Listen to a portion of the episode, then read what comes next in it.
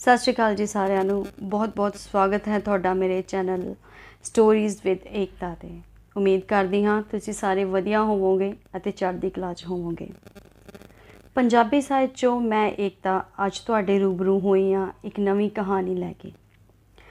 ਅੱਜ ਦੀ ਕਹਾਣੀ ਹੈ ਹਿੰਮਤ।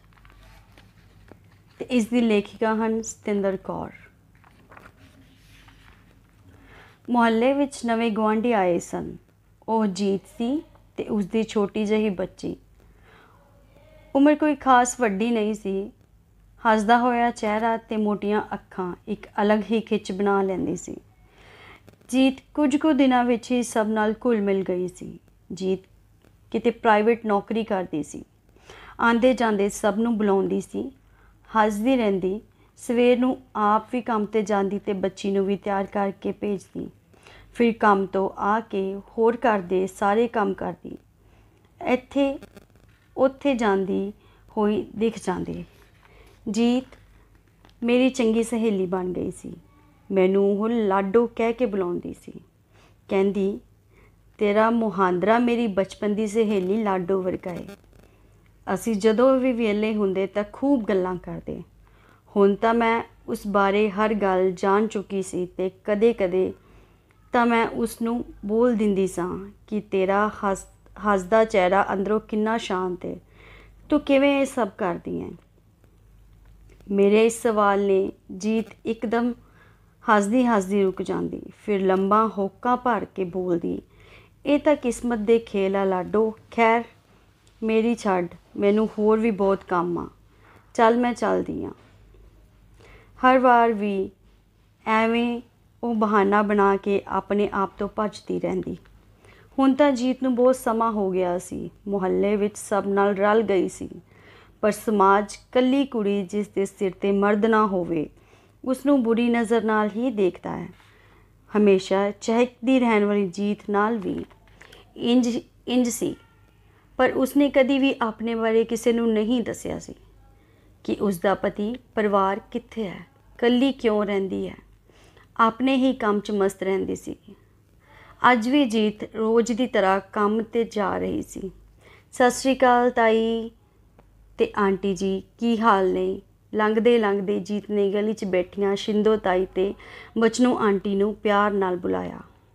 ਤਾਂ ਉਹਨਾਂ ਨੇ ਵੀ ਹੱਸ ਕੇ ਜਵਾਬ ਦਿੱਤਾ, ਪਰ ਜੀਤ ਦੇ ਜਾਣ ਤੋਂ ਬਾਅਦ ਦੋਵੇਂ ਹੀ ਇੱਕ ਦੂਜੀ ਨੂੰ ਬੋਲਣ ਲੱਗ ਗਈਆਂ। ਹੂੰ ਹੂੰ, ਦੇਖਿਆ? ਕਿਵੇਂ ਹੱਸੂ ਹੱਸੂ ਕਰਦੀ ਫਿਰਦੀ ਆ। ਨਹੀਂ ਮੈਂ ਤਾਂ ਇਹਨੂੰ ਐਵੇਂ ਹੀ ਦੇਖਿਆ ਜਦ ਵੀ ਆਈ ਆ। ਕੱਲੀ ਫਿਰਦੀ ਰਹਿੰਦੀ ਹੈ ਸ਼ਿੰਦੋ ਤਾਈ ਨੇ ਸ਼ਿੰਦੋ ਤਾਈ ਨੇ ਬਚਨੇ ਨੂੰ ਮੂੰਹ ਜਿਵੇਂ ਫਟਾ ਕੇ ਕਿਹਾ। ਅੱਗੋਂ ਬਚਨੀ ਆਂਟੀ ਵੀ ਬੋਲ ਪਈ। ਨਹੀਂ ਹਾਂ, ਇਹਨਾਂ ਸ਼ਹਿਰੀ ਲੋਕਾਂ ਦਾ ਤਾਂ ਇਹ ਹਾਲ ਆ। ਨਾ ਕੋਈ ਫਿਕਰ, ਨਾ ਫਾਕਾ ਤੇ ਨਾ ਹੀ ਕੰਮਕਾਰ। ਨਹੀਂ ਇਹੋ ਜੀਆਂ ਕੀ ਜਾਣਨ, ਜ਼ਿੰਦਗੀ 'ਚ ਕਿੰਨੀ ਮਿਹਨਤ ਕਰਨੀ ਪੈਂਦੀ। ਇਹ ਜੇ ਲੋਕ ਤਾਂ ਹੱਸ ਖੇਡ ਕੇ ਜਾਂ ਇੱਧਰ ਉੱਧਰ ਘੁੰਮ ਫਿਰ ਕੇ ਆਪਣੇ ਆਪ ਨੂੰ ਮਹਾਨ ਸਮਝ ਲੈਂਦੇ ਨੇ। ਹੋਰ ਕੀ ਆ ਇਹਨਾਂ ਨੇ ਭੈਣੇ? ਤਾਈ ਤੇ ਆਂਟੀ ਦੀਆਂ ਇਹ ਗੱਲਾਂ ਸੁਣ ਕੇ ਮੇਰੇ ਕੋਲੋਂ ਰਿਹਾ ਨਾ ਗਿਆ। ਮੈਂ ਇੱਕਦਮ ਬੋਲਣ ਲੱਗ ਗਈ। ਤੁਹਾਡੀ ਗੱਲ ਬਿਲਕੁਲ ਸਹੀ ਹੈ ਕਿ ਸ਼ਹਿਰੀ ਲੋਕ ਤਾਂ ਲੋਕਾਂ ਦਾ ਸੁਭਾਅ ਵੱਖ ਹੁੰਦਾ ਹੈ, ਪਰ ਜੀਤ ਇਹੋ ਜੀ ਨਹੀਂ ਹੈ। ਮੈਂ ਜਾਣਦੀ ਇਸ ਨੂੰ ਚੰਗੀ ਤਰ੍ਹਾਂ। ਥੋੜਾ ਜਿਹਾ ਰੋਕ ਕੇ ਮੈਂ ਫਿਰ ਬੋਲੀ, ਅਸਲ 'ਚ ਜੀਤ ਨੇ ਵੀ ਬਹੁਤ ਕੁਝ ਦੇਖਿਆ ਹੈ ਸ਼ੁਰੂ ਤੋਂ। ਇੱਕ ਤਾਂ ਛੋਟੀ ਉਮਰੇ ਮਾਂ-ਬਾਪ ਗੁਜ਼ਰ ਗਏ, ਨਾਲ ਹੀ ਉਹਦੀ ਪੜ੍ਹਾਈ ਛੁੱਟ ਗਈ। ਫਿਰ ਰਿਸ਼ਤੇਦਾਰਾਂ ਨੇ ਨਿੱਕੀ ਉਮਰੇ ਵਿਆਹ ਕਰ ਦਿੱਤਾ।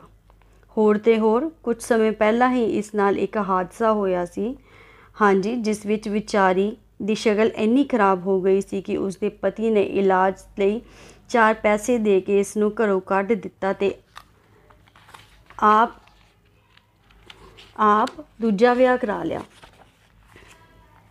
ਇੱਥੇ ਹੀ ਬਸ ਨਹੀਂ, ਇਸ ਹਾਲਾਤ ਤੋਂ ਬਾਅਦ ਉਹ ਸਭ ਉਸ ਤੋਂ ਦੂਰ ਰਹਿਣ ਲੱਗ ਗਏ। ਘਰੋਂ ਬਾਹਰ ਨਹੀਂ ਨਿਕਲਦੀ ਸੀ ਇਹ ਤਾਂ। ਪਰ ਫਿਰ ਵੀ ਆਪਣੇ ਐਨੇ ਬੁਰੇ ਸਮੇਂ ਵਿੱਚ ਵੀ ਇੰਨੀ ਹਿੰਮਤ ਨਹੀਂ ਛੱਡੀ। ਆਪਣਾ ਨਾ ਸਹੀ, ਆਪਣੇ ਬੱਚੇ ਬਾਰੇ ਸੋਚਿਆ ਤੇ ਆਪਣੇ ਦਮ ਤੇ ਹੁਣ ਨੌਕਰੀ ਕਰਦੀ ਹੈ ਤੇ ਬੱਚੇ ਨੂੰ ਵਧੀਆ ਜ਼ਿੰਦਗੀ ਦੇ ਰਹੀ ਹੈ। ਜੇ ਇੱਕ ਕੱਲੀ ਕੁੜੀ ਆ, ਆਪ ਅੱਗੇ ਆਉਂਦੀ ਤਾਂ ਉਹ ਗਲਤ ਨਹੀਂ ਹੁੰਦੀ, ਸਗੋਂ ਉਹ ਹਾਲਾਤਾਂ ਨਾਲ ਸਮਝੌਤਾ ਕਰ ਲੈਂਦੀ ਹੈ। ਜੇ ਇਹ ਵੀ ਹਾਰ ਜਾਂਦੀ ਤਾਂ ਉਸ ਮਾਸੂਮ ਬੱਚੀ ਦੀ ਜ਼ਿੰਦਗੀ ਖਰਾਬ ਹੋ ਜਾਂਦੀ। ਹੁਣ ਆਪ ਹਰ ਵਾਰ ਹੱਸਦੀ ਰਹਿੰਦੀ ਹੈ, ਪਰ ਅੰਦਰੋਂ ਬਿਲਕੁਲ ਖਾਲੀ ਹੋਈ ਪਈ ਹੈ ਵਿਚਾਰੀ। ਮੈਂ ਤਾਂ ਦਿਲੋਂ ਸਲਾਮ ਕਰਦੀ ਹਾਂ ਇਸ ਹਿੰਮਤ ਨੂੰ, ਜੋ ਕਿਸੇ ਕਿਸੇ 'ਚ ਹੁੰਦੀ ਹੈ। ਤਾਈ ਸ਼ਿੰਦੋ ਤੇ ਬਚਨੋ ਆਂਟੀ ਜੀਤ ਬਾਰੇ ਸੁਣ ਕੇ ਬਹੁਤ ਹੈਰਾਨ ਹੋਈਆਂ। ਤੇ ਉਸ ਬਾਰੇ ਆਪਣੇ ਕਹੇ ਤੇ ਪਛਤਾਵਾ ਪਛਤਾਵਾ ਰਹੀਆਂ ਸਨ।